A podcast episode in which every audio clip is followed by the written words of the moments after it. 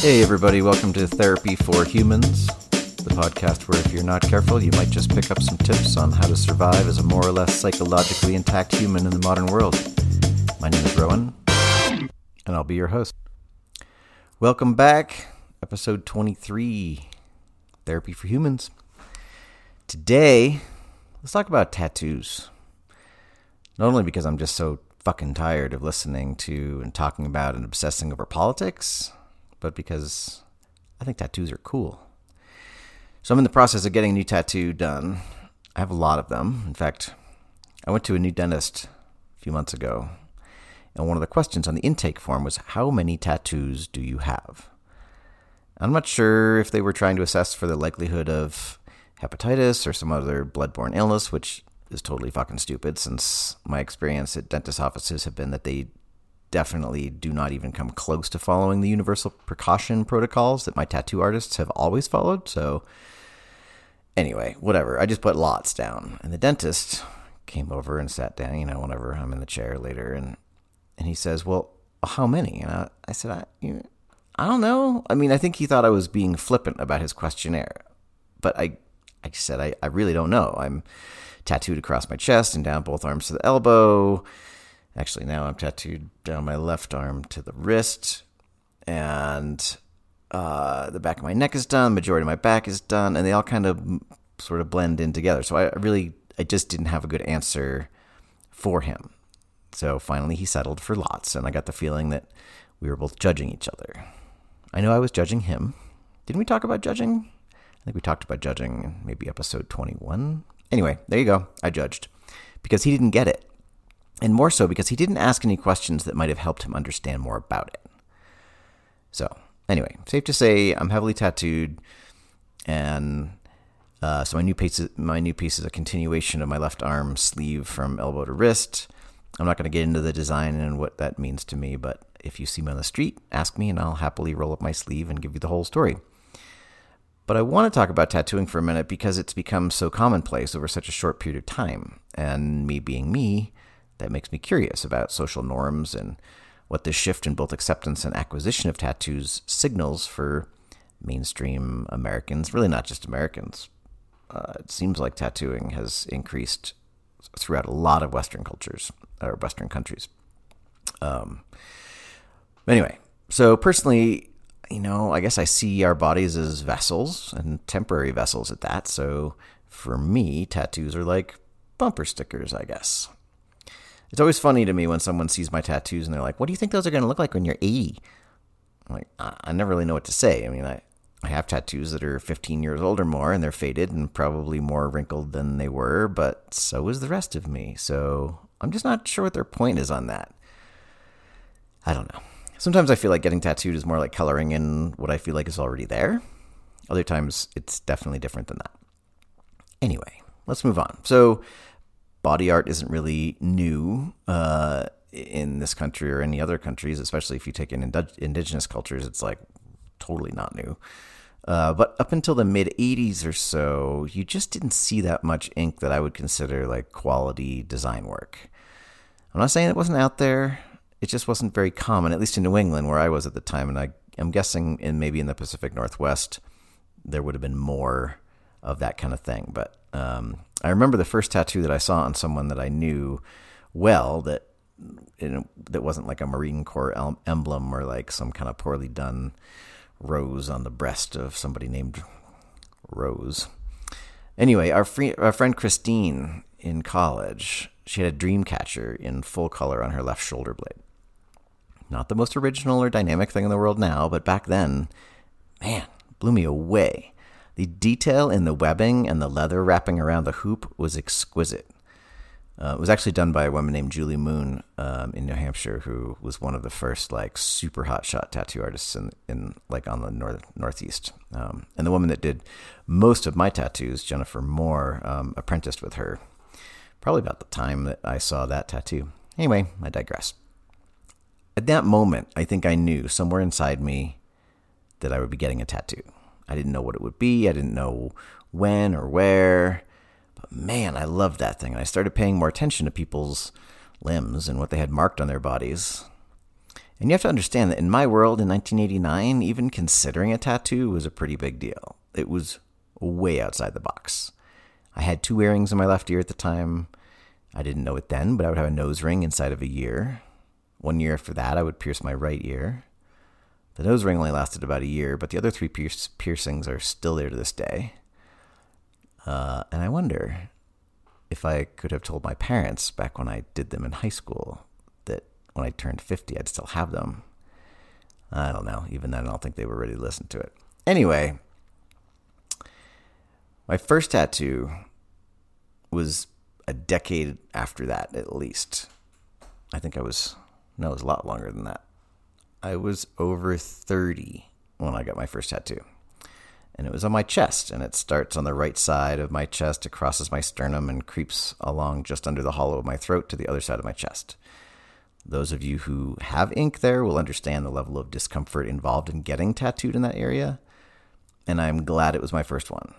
It's been kind of downhill since then in terms of pain level.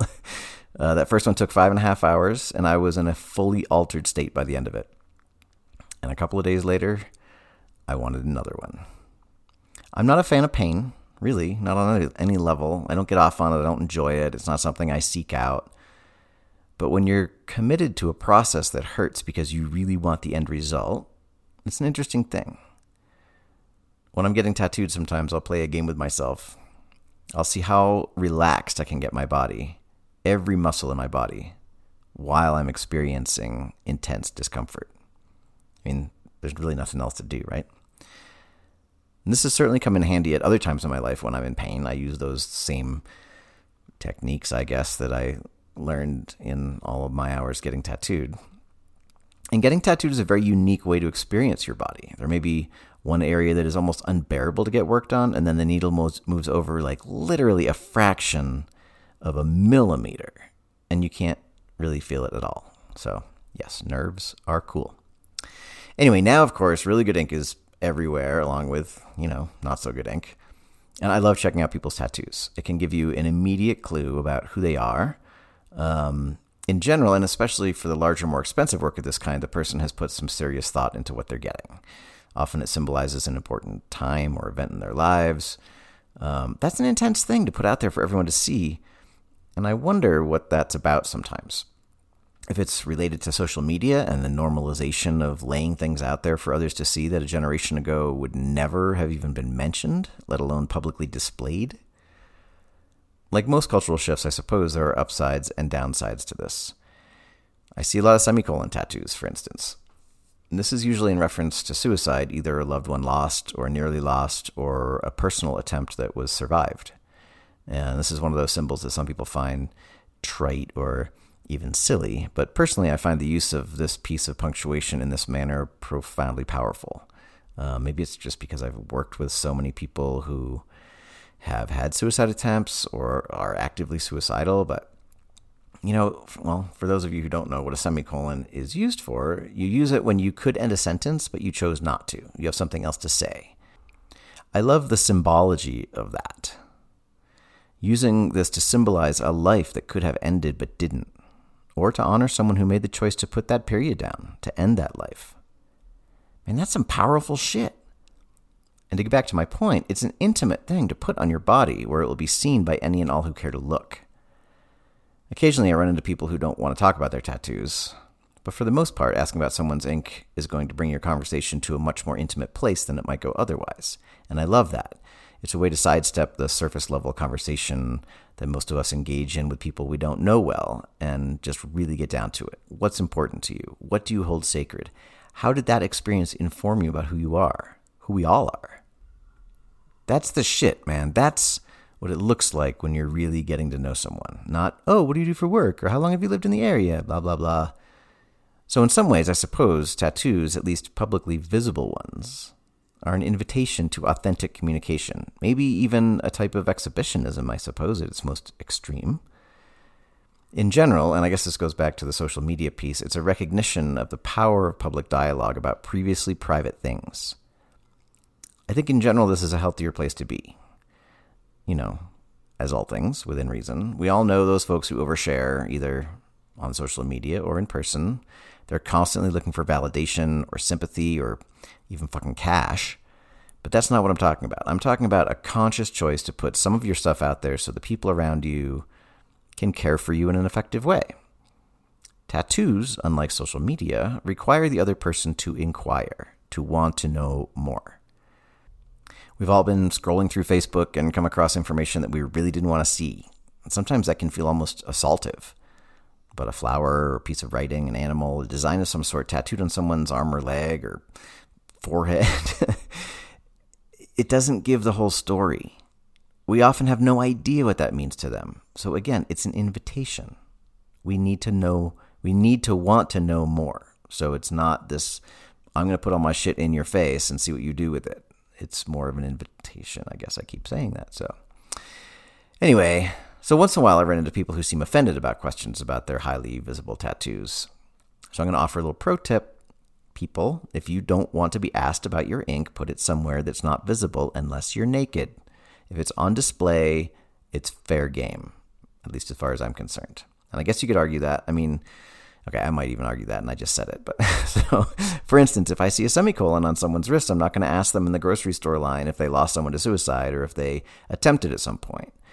But that's because I know what that means, or at least I'm assuming what I know that I know. It may not mean that to them, I guess. But someone else might have no clue and ask a perfectly innocent and reasonable question about why they have that on their body. So, in my opinion, they don't get to be pissed about that. It's the choice they made when they chose that location my daughter's old roommate in Vermont, who she didn't know before she moved in, had evil cunt tattooed across her knuckles. I never met her, but if I did, I would damn sure be asking her what that was all about. But anyway, most people's ink isn't that blatant, and that's what I like about it.